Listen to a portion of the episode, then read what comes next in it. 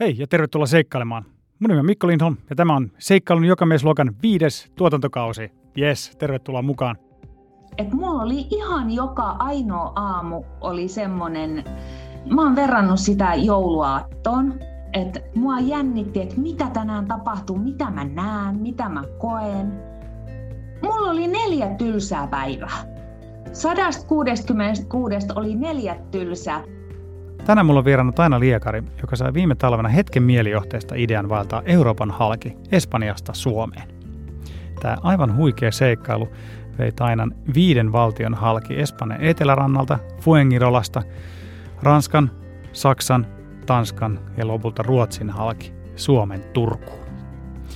Ja koska Tainalla oli niin hyvä meininki päällä tämän vaeltamisen kanssa, niin hän ei malttanut lopettaa vielä Turkuun, vaan jatkoi siitä vielä parista kilometriä Helsinkiin, joten yhteensä pituutta tälle seikkaalle tuli 4850 kilsaa. Tänne lähti matkaan helmikuussa ja saapui Helsinkiin 166 päivää myöhemmin heinäkuun lopulla. Taina postasi videoita Instaan ja TikTokkiin. Ne löytää nimen jollakin Taina Liekari. Kirjoitetaan yhteen. Ja Facebookista Tainan tili löytää nimellä Jalkapatikalla Espanjasta Suomeen. Tervetuloa seikkailu jokamiesluokkaan, Taina Liekari. No moi moi! Kiitos, että pääsit mukaan. Oot päässyt takaisin Espanjaan. Miltä elämä siellä näyttää? Elämä näyttää aurinkoiselta ja lämpimältä. No hyvä. Joo, täällä on syyssateet on alkanut, mutta siellä varmaan aurinko paistaa edelleen. Joo, sä oot palannut ihan huikealta seikkailulta ja tota, koska tämä on podcasti, kuulijoilla ei välttämättä ole karttaa edessään, niin laitetaan ihan ekaksi kuulijat kartalle. Eli kerro lyhyesti, kerro lyhyesti tämä sun pitkä reitti, että mistä mihin, mistä mihin sun tota, vaellus kulki? No 13. päivä helmikuuta mä lähdin äh, Fuengirolasta, täältä Etelä-Espanjasta.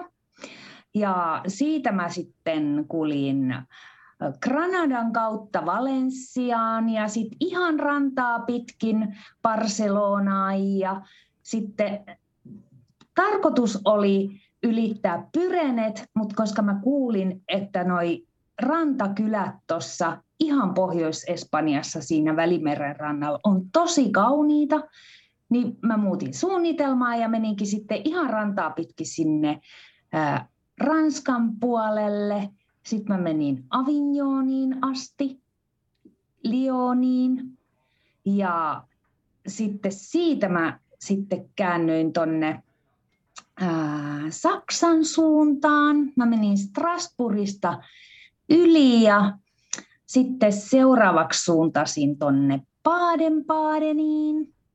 Sitten Saksaa mentiin, tai menin ylöspäin, niin ihan tonne Hampuriin asti ja sitten sieltä äh, Putkardenista lautalla yli tuonne Tanskan puolelle. Tanskakaan ei ollut ensin suunnitelmissa ollenkaan, mutta kun aikaa tuntui riittävän, niin ajattelin, että kävellään nyt sitten samalla se Tanskakin siitä läpi. Ja sitten mä meninkin sitten äh, uudestaan lautalla niin Helsingjööristä Helsingin Poriin.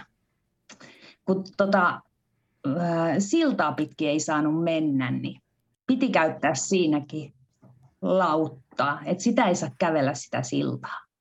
Sitten mä menin Ruotsin läpi ja tuonne Tukholmaan asti ja sitten lautalla siitä taas yli ja Turkuun. Mun oli tarkoitus pysähtyä tai lopettaa tämä kävely Turkuun, mutta taas tuntuu, että on vauhtia niin paljon, että antoi mennä sitten vähän vielä eteenpäin, niin sitten tämä päättyikin sitten tämä mun vaellus sit loppupeleissä tonne Helsinkiin. Semmoinen. Aivan uskomaton suoritus, onneksi olkoon. Ihan mieletöntä. 166 päivää sä olit yhteensä liikkeessä niin kuin helmikuusta heinäkuuhun, niin on varmaan aika vaikea typistää sitä kokemusta tämmöiseksi vajaan tunnin mittaiseen podcast-haastatteluun, mutta yritetään. Joo. Aloitetaan ihan ekaksi siitä, että mistä tämä idea syntyi. No se oli ihan semmoinen ihan päähänpisto vaan pelkästään, että mun mies katseli noita lentoaikatauluja ja sitten se pähkäili siinä, että aamulento, iltalento, mikä viikonpäivä ja sitten mä totesin sille, että kuule lennässään mä kävelen. ja se alkoi tuntua sillä korvassa niin kuin kauhean kivalta, niin sitten mä ajattelin, että no mä kävelen. Se oli oikeastaan semmoinen kymmenen minuuttia siitä, kun mä olin sen sanonut, niin mä olin päättänyt, että kyllä mä kävelen. Oikeasti, että se tapahtui ihan niin, kuin niin nopeasti. Joo. Kuinka pitkä aika se oli valmistautua sitten tähän seikkailuun siitä, kun sä tämän päätöksen teit? Mulla oli kolme viikkoa aikaa. Okei. Et ruvettiin heti katsomaan kalenteria, että milloin mun pitää lähteä, että ollaan miehen kanssa samaa aikaa perillä. Ja kolme viikkoa siihen sitten jäi sitä aikaa. Wow. Onko sinulla kokemusta aikaisemmin niin kuin vaeltamisesta tai retkeilystä tai pitkien matkojen kävelystä? No mä oon noita äh, tuommoisia satojen kilometrien vaelluksia tehnyt. Et näin pitkään mä en ole tehnyt yhtään. Mutta sitten mä oon myöskin niin vuorivaellusoppaana ollut täällä Espanjassa. Että mä oon jonkun verran kyllä vaeltanut. Että et tämä ei ollut ihan uusi juttu, mutta tämä oli uusi juttu näin pitkänä. No todellakin pitkä siis. Melkein 5000 kilometriä yhteensä tuosta sun niin kuin, seikkailuista tuli. hetken, hetken päähänpistosta. Mutta hetken päähänpistot on niitä kaikkein parhaimpia yleensä. No niin, varmaan on, joo. Se tota, varmaan monelle tulee kaikenlaisia päähänpistoja, mutta se vaatii sitten ehkä erilaisen ihmistyypin, joka oikeasti sitten niin kuin päättää tehdä sen asian ja, ja niin kuin saa sen tehtyä. Joo, ei, vielä kerran onneksi olkoon, ihan mieletön, mieletön saavutus. Kiitos.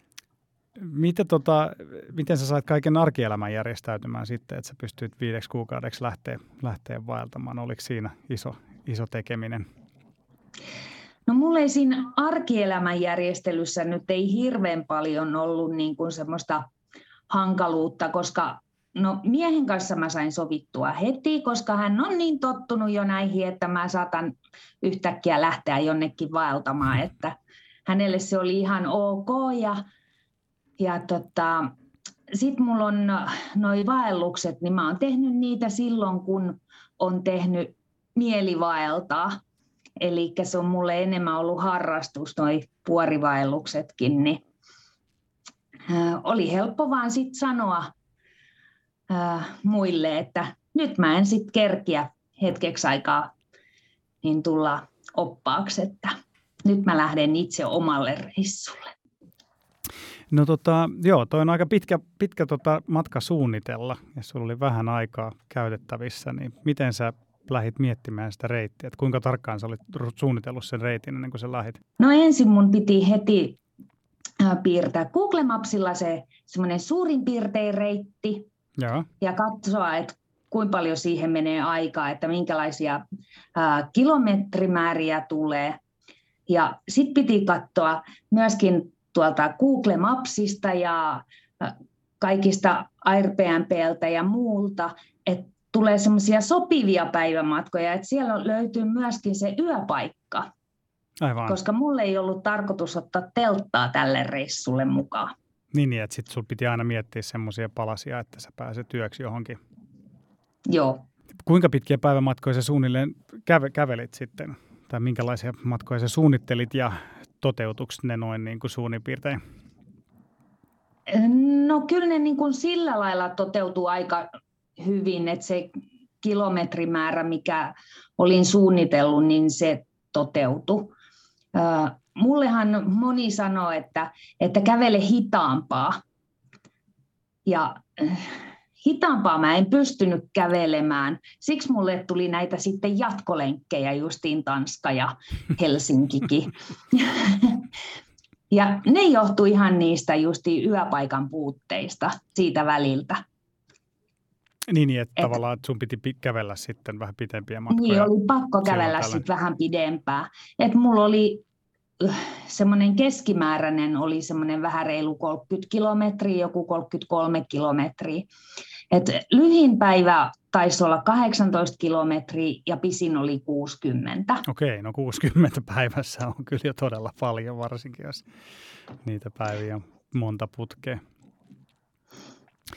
Mutta niin, Euroopan läpi voi siis vaeltaa silleen, että noin 30-40 kilometrin välein on aina joku yöpaikka.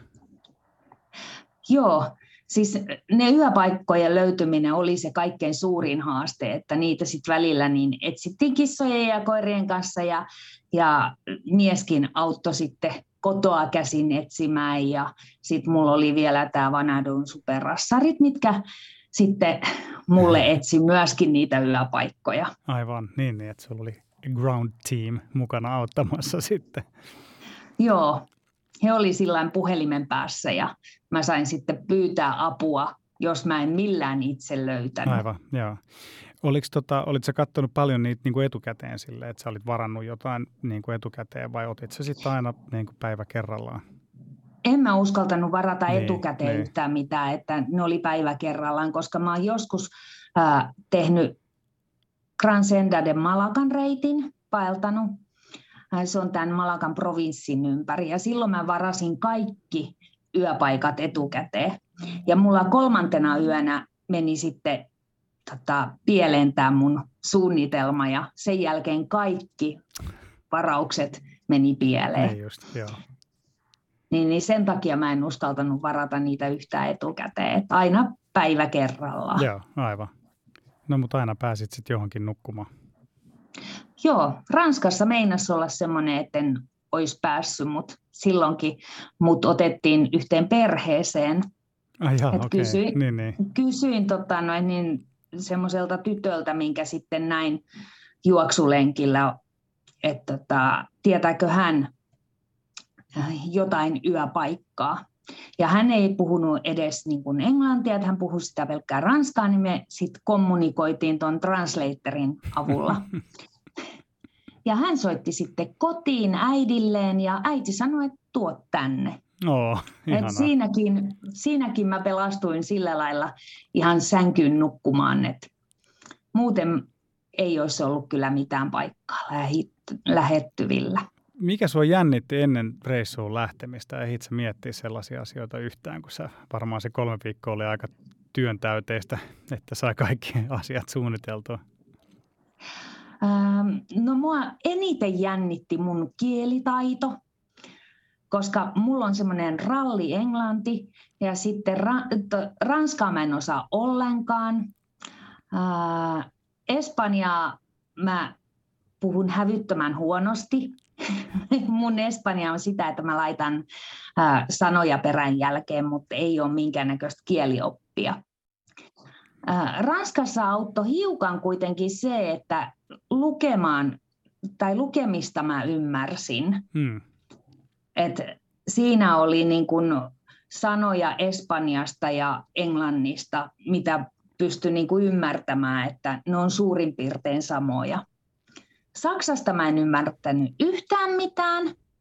Sitten Ruotsi oli vähän semmoinen hakusessa. Se on joskus kouluaikana, niin 30 vuotta sitten on viimeksi puhunut ruotsia. Mutta joo, se oli se asia, mitä niin mua aivan. jännitti, mutta kyllä se sitten siitä. Mistä, mistä sä niinku ihan fyysisesti lähit, lähit liikkeelle ja miltä se tuntuu? Että avasit sä kodin oven ja lähit siitä kävelemään kohti Suomea vai mistä sä, mistä sä niinku lähit? No mulla oli tässä näin äh, Fuengirolassa, niin tuosta Jetiskepapin edestä lähdin. Ja siellä oli sitten ihan, oli Fuengirolan TV ja sitten siellä oli jotain äh, toimittajia ja sitten siellä oli mun näitä seuraajia, mitkä oli alkanut seurata mua sitten tuolla Facebookissa ja sosiaalisessa mediassa, äh, koska mä pidin sitä jo silloin, kun mä valmistauduin Joo, aivan. tähän reissuun. Ja sitten mulla oli vielä semmoinen, että ensimmäisenä päivänä mun seuraajat sai lähteä mun mukaan. niin, niin Eli mulla oli iso joukko, joo, mulla oli semmoinen iso joukko saattajia sitten mukana ja osa käveli mun kanssa tuohon 30 kilsaa tuohon Malagaan asti. Okei, okay, niin just, wow. Wow, aika hieno varmaan fiilis lähteä kävelemään sitten, kun oli kavereita Joo. mukana. Oli tosi kiva, että ei tarvinnut yksin sitten siitä startata, että Joo. Saatiin sit... oikein porukalla lähteä. Mutta seuraavana päivänä sä sanoit, että kiitos, nyt riittää, että nyt mä jatkan tästä yksin sitten. Joo. Joo, sitten mä jatkoin yksin. Joo. No minkälaiset fiilikset sulla oli sitten, kun sä jatkoit sitten tokana päivänä yksin siitä liikkeelle, niin oliko sulla semmoinen, että mihin, mihin tässä oikein tuli lupauduttua vai oliko enemmän semmoinen vapautunut fiilis, että ihanaa, että saa monta kuukautta vaan seikkailla ympäri Eurooppaa? No mulla oli enemmän varmaan se just se vapautunut niin. fiilis, että, että oli semmoinen jännitys, että hei, että mitä tässä tulee ja mitä tässä tapahtuu. Ja, ähm, Mutta sitten mulla oli myöskin sit heti silloin seuraavana päivänä, niin oli jalkaongelmia. Et ne sitten myöskin sit täytti sitä mun elämääni, että mulla alkoi tulla silloin heti ensimmäisenä päivänä rakkoja ja seuraavana päivänä ne oli vähän kipeät ja sitä seuraavana vielä kipeämmät. Niitä tuli vielä enemmän. Niin, niin se vei myöskin sitä huomioon vähän kyllä silloin. Jännittikö sinua sitten, sä olit puhunut avoimesti tuosta noin ja se oli niin kuin jo seuraajia mukana tosiaan ja niin kuin, siis oli muutama lehtijuttukin, mun mielestä Suomessakin oli silloin, kun se lähit liikkeelle. Niin, niin tota, asettiko se paineita sitten, että mitä jos tässä veneekin homma puihin ja joutuukin kääntymään viikon päästä takaisin? Ei, ei se, ei se asettanut minkäännäköisiä paineita, koska mä tiedän itseni, että, että mulla täytyy olla sitten jalat poikki ennen kuin mä jätän kesken. Että, okay. että, että semmoista vaihtoehtoa ei ollut mun mielessä, että jäisi kesken. Niin, niin, niin, niin. Siksi ei jännittänytkään. Kertoo jotain sun motivaatiosta sitten lähteä, lähteä tälle seikkailulle. Loistavaa. Minkälainen fiilis sitten ensimmäisten päivien aikana oli, että missä vaiheessa, no sä sanoit, että sulla oli vähän ongelmia jalkojen kanssa, missä vaiheessa alkoi päästä sitten semmoiseen seikkailun arkeen? Öö, no siinä ensimmäiset päivät tosissaan meni nyt sitten niiden jalkojen kanssa teippaillessa, mutta tota, öö, sitten kun mä olin sen 150 kilometriä kävellyt, niin oikeastaan silloin mulla alkoi vasta se kunnolla se seikkailu, koska silloin mä sain jalat kuntoon. Et mä voisin sanoa, että siitä alkoi seikkailu. Joo. Mietin, että tuo oli niin pitkä tuo reitti, että vähän vaikea kysyä, että, että mikä, mikä kohta oli kaikista mieleenpainuvinta, mutta jos sulla on muutama semmoinen top kolme paikkaa tai, tai, tai kohtaa siltä reitiltä, mitkä sä nostaisit, niin mitä ne olisi? Jaa.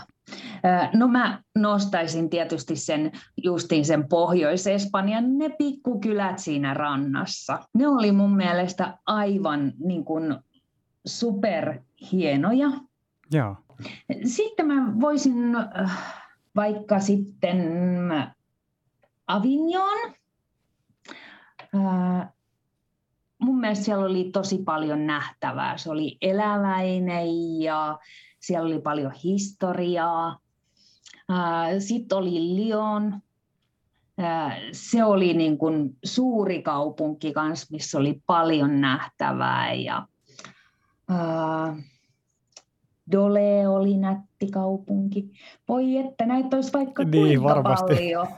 Kolmar Kolmar oli tosi värikäs ja semmoinen tosi ihana kaupunki. Joo, joo.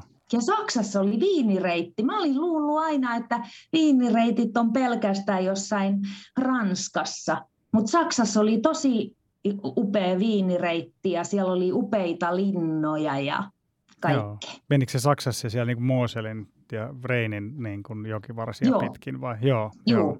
Joo, ne on kyllä Se oli kaikkein järkevin paikkoja. siinä suhteessa, että äh, siellä oli vähiten nousuja sitten, niin kun, niin, niin, että kun meni jokivartta, niin Totta. sitä oli helpoin kulkea. Joo, aivan.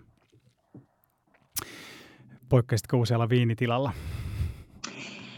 En poikennut yhdelläkään viinitilalla. Mun teki mieli mennä, mutta sitten se jäi. Joo. Ehkä semmoisen reissun voi tehdä sitten erikseen. Joo. Joo. Sanoit, että sä oot, ku, tai te olette kuusi vuotta asunut Espanjassa nyt. Joo. Joo. Kuinka paljon sä oot Espanjassa niin kuin retkeillyt? Ää, no mä olen tässä lähinnä Andalusian alueella ja sitten tuolla Sierra Nevadan vuoristossa on vaeltanut. Ja sitten mä oon käynyt Picos de Europalla siellä ihan Pohjois-Espanjassa, siellä on käynyt vaeltamassa. Mutta sitten sen lisäksi mä oon tietystikin niin pyöräillyt niin Espanjan ympäri okay. ja es- Espanjan halki. Aivan niin, niin. Kyllä mä oon vähän mennyt oot... tätä ristirastiin, Aivan, tätä Espanjaa. Okei, okay, joo. Että sä tunnet Espanjaa myös tälleen seikkailun näkökulmasta aika hyvin. Joo. Joo. Joo, mutta ja se aika paljon opetti mua se pyöräily myöskin, että, että mitä mä osasin sitten ottaa huomioon tässä ää, kävelyssä. Joo. Et pyöräilyn mä tein tosi vauhdilla ja tein liian pitkiä päivämatkoja siihen unen määrään nähden. Niin nyt mä osasin tässä kävelyssä ottaa sen huomioon ja mä en pistänytkään herätyskelloa ollenkaan soimaan. Mä nukuin niin kauan kuin mun teki mieli nukkua ja heräsin sitten, kun teki mieli herätä. Oi vitsi. Et parina päivänä mä laitoin herätyskellon soimaan ja silloinkin mä totesin, että jos mä en olisi laittanut herätyskelloa soimaan, niin mä olisin ollut ihan yhtä samaan aikaan perillä. Koska sitten kun mulla oli se herätyskello soimassa, niin mä en herännyt koko päivänä ja se vauhti hidastui. Tuo onkin hyvä vinkki, että pitää osata mennä siihen niin kuin omaan tahtiin myös niin kuin heräämisten suhteen, jos vaan luonto tarjoaa siihen mahdollisuudet. Joo, se lepo on ihan älyttömän tärkeä. Joo, joo, varmasti noin pitkällä matkalla, että jos joka päivä toistuvasti laittaa kropan rasitukselle, niin pitää saada palautua. Oliko sinulla sellainen fiilis, että sä ehdit palautua niin kuin hyvin? Joo, siis ei mulla ollut sillä että kun moni sanoi, että no, sulla on varmaan tosi kipeät jalat ja lihakset ja niin kuin näin, niin ei mulla ollut semmoista mitään ongelmaa, että, että olihan se päivän jälkeen, jos oli kävellyt vaikka 50 kilometriä, niin kyllähän sen tiesi, että on kävellyt sen. Mutta sitten seuraavana aamuna oli ihan valmis taas kävelemään, että ei ollut, niin kuin, ei ollut semmoista rasituksen tuomaa väsymystä ollenkaan. Nyt oliko motivaatiokapeikkoja sitten? Tuliko sellaisia vastaan? Että... Ei tullut. Siis sitä motivaation kapeutta mulle ei ollut ollenkaan. Et mulla oli ihan joka ainoa aamu oli semmoinen, mä oon verrannut sitä jouluaattoon, että mua jännitti, että mitä tänään tapahtuu, mitä mä näen, mitä mä koen. Se oli kuin olisi avannut sitä joululahjapakettia joka ainoa aamu. Wow, kuulostaa kyllä ihan mahtavalta. Oli neljä tylsää päivää. 166 oli neljä tylsää. Mä en enää muista, missä kohtaa ne oli, mutta silloin mä ajattelin, että nyt on tylsä päivä. No toi on ihan, toi on ihan hyvä suhde. Toi, toi ehkä voidaan hyväksyä. Joo. No tota, mä oon monesti kysynyt kanssa, että minkälainen oli niinku tyypillinen päivä? No aamulla sitten heräs, kun heräsi ja sitten mielellään, jos oli aamupalaa tarjolla, niin siinä yöpaikassa niin söin siellä. Ja sitten lähdin kävelemään. olin laittanut sen komotkartan itselleni edellisenä iltana valmiiksi, että siinä oli jo se reitti sitten suunniteltuna ja ei muuta kuin sitä seuraamaan ja sitten mä oon sanonutkin, että joskus tuntuu vähän hassulta, että ää, oli ihan kuin olisi tuosta vyötäröstä asti ollut poikki ja se jalat vaan hoisi sen ää, kävelemisen. Ja sitten mä olin niin kuin itse, tämä yläosa oli siinä kyydissä ja sitten mä vaan ihmettelin ja kattelin, että mitä kaikkea siellä ympärillä on. Että Sitten mä jossain kohtaa siinä päivällä, niin jos sattuu olemaan joku ruokapaikka auki tai joku kauppa, niin kävin syömässä. Hirveän usein se kyllä oli kebappia, mitä mä söin, okay. koska se oli nopea, se oli halpa ää, ja kaikkein useimmin ne paikat oli auki. Mä kuljin sitä, sitä suurin piirtein semmoista viiden ja kuuden kilometrin tuntivauhtia.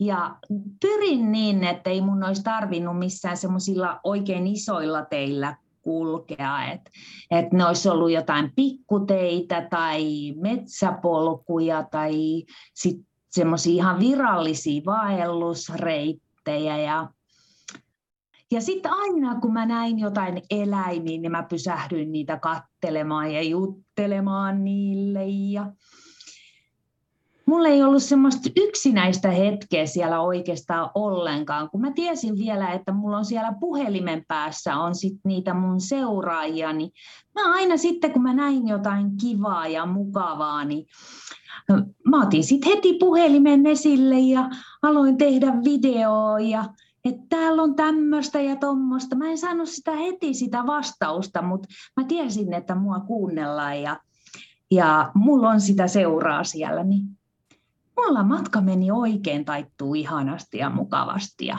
ja. Sitten kun mä pääsin sinne hotellille tai johonkin majapaikalle, mikä se liekki, niin ää, sitten tietysti pesulle ja sitten sen jälkeen niin taas syömään, jos semmoista äh, ruokaa oli taas tarjolla. Et se ruoka tuli semmoiseksi vähän ongelmaksi mulle, että sitä ei aina ollut. Joo, ja varmaan ruokahalukin kasvaa sitten tuommoisen seikkailun aikana. Itse asiassa mä huomasin kyllä, että mä joskus esimerkiksi kun otin pizzan, niin mun tekikin mieli syödä vain yksi neljäsosa, että se ei maistunut sen enempää. Mutta paino mulla silti ei tippunut oikein mihinkään. Et neljä kiloa lähti koko reissulla, että älkää laihdutako näin. ei onnistu. niin, niin. että on tehokkaampiakin tapoja. Joo. Joo. Niin, niin, mutta sulle ei tullut sitten mitenkään semmoinen niin kuin ma- mahtava ruokahalu tai semmoinen, kun sä monta viikkoa viikon toisensa jälkeen niin kuin ei, ei oikeastaan. Että yleensä sitä tulee syöpyä silloin, kun ei ole mitään tekemistä. Ja mulla oli koko ajan tekemistä ja menemistä ja katselemista ja ihmettelemistä, niin Joo. ei tullut mieleen aina se ruoka. Niin, niin. Aivan. Mitäs tota, eh, kuinka, minkälainen tai mitä kaikki varusteita sä kannoit mukana? Sun ei tarvinnut telttaa kantaa ja ruokaakaan hirveästi kantaa, niin mikä, minkälainen, niin, mitä varusteita sulla oli mukana? No mulla oli tietystikin äh, vaellusvaatteet, sitten oli sadevaatteet, sitten tietysti ensiapuvehkeet, mitä mä toivoin, että ei koskaan tarvitse käyttää. Mutta siinä ne nyt pääosin oli. Ja yksi tärkein ö, oikeastaan tavara, mikä mulla oli mukana, mulla oli kylpyammeen tulppa.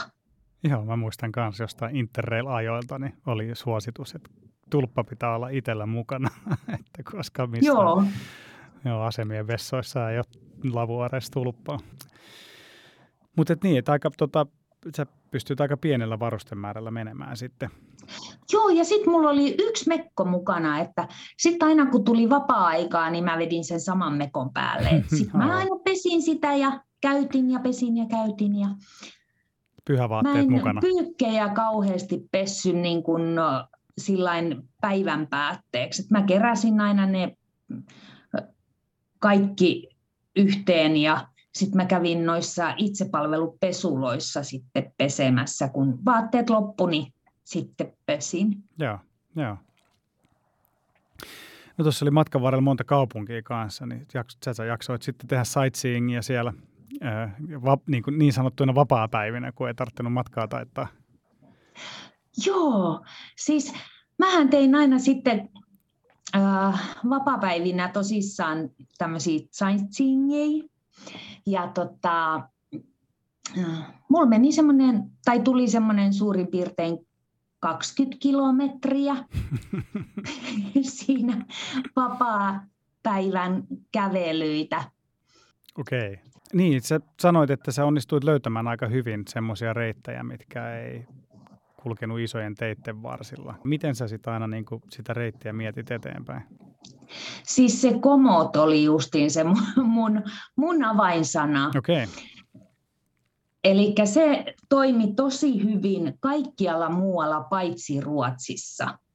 Ja, ja siinä näkyy ihan niin kuin semmoisetkin pienetkin polut, mitä mä en olisi niin kuin omin silmin löytänyt ollenkaan. että ne oli todellakin pieniä polkuja välillä, että mitä mä menin. Suunnittelit sä niin kuin joka ilta sitten sen seuraavan päivän reitin vai olit se katsonut sitä kuinka Joo. paljon pitemmälle sitten? No sen verran piti katsoa aina pidemmälle, että sieltä sitten sen jälkeen taas löytyy ne majapaikat. Joo.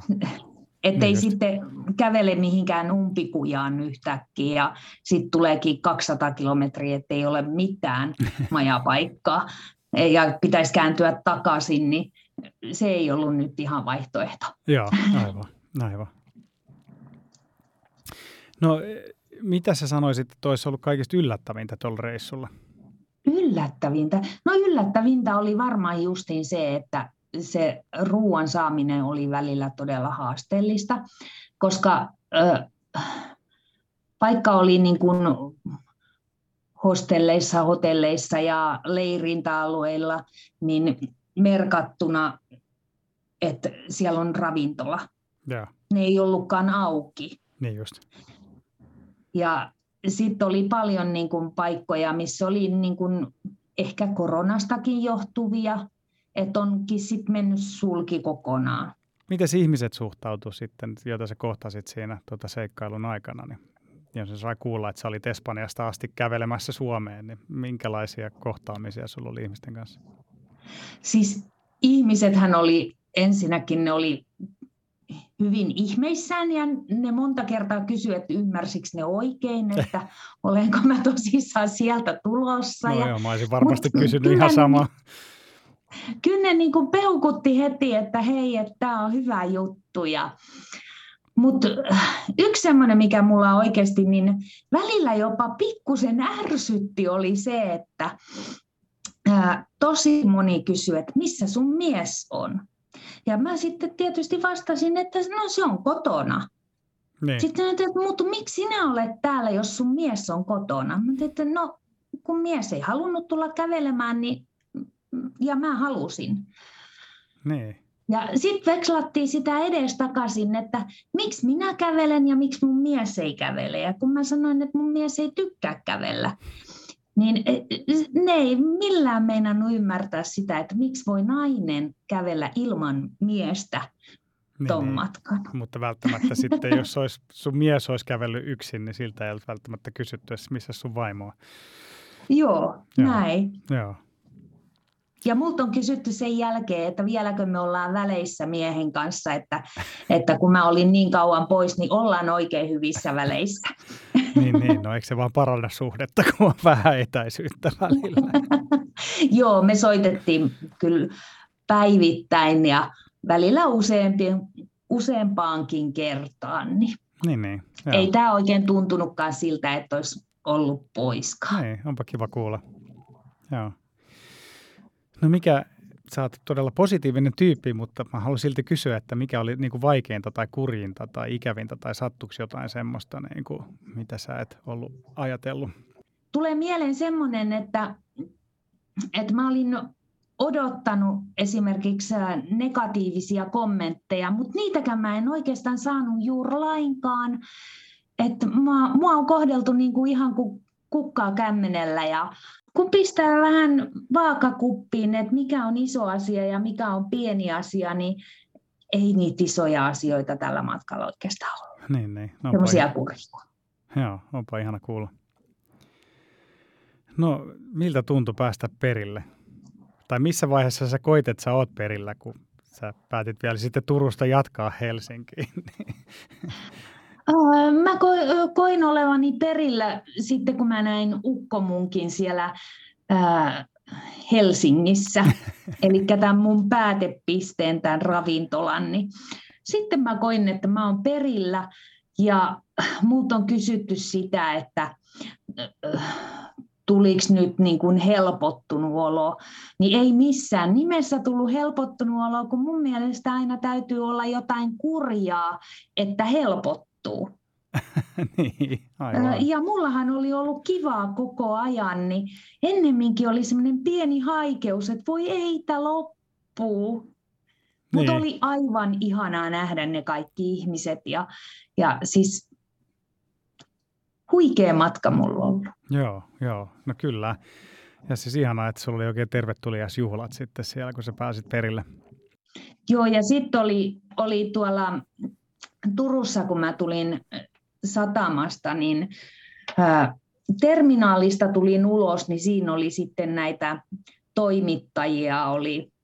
Se oli aika jännä kokemus. En mä ole tottunut oikein semmoiseen, niin nyt mä leikin mannekin ja, siihen, ja sitten kuljin edestakaisin sitä Turun linnan edustaa, kun ne otti valokuvia.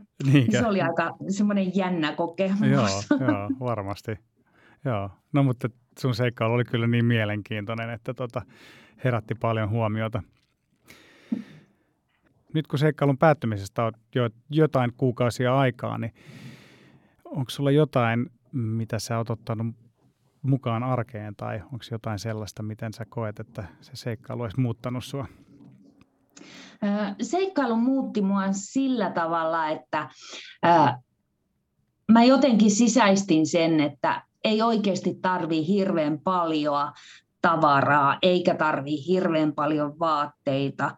Et se, mitä mulla ennen on tuolla vaatekaapin sisältöä ollut, niin se on pursuillut vaatteita ja koskaan mulla ei ollut kuitenkaan mitään päälle pantavaa, kun mä sitä kattelin, sitä vaatekaappia. Ja aina oli stressi, että mitä nyt voi pistää päälle ja onko tämä nyt hyvä. Ja oliko mulla eilen tämä, enhän mä tänään voi laittaa, kun se oli eilen. Ja eh, se toi mulle vaan semmoista stressiä. Hmm.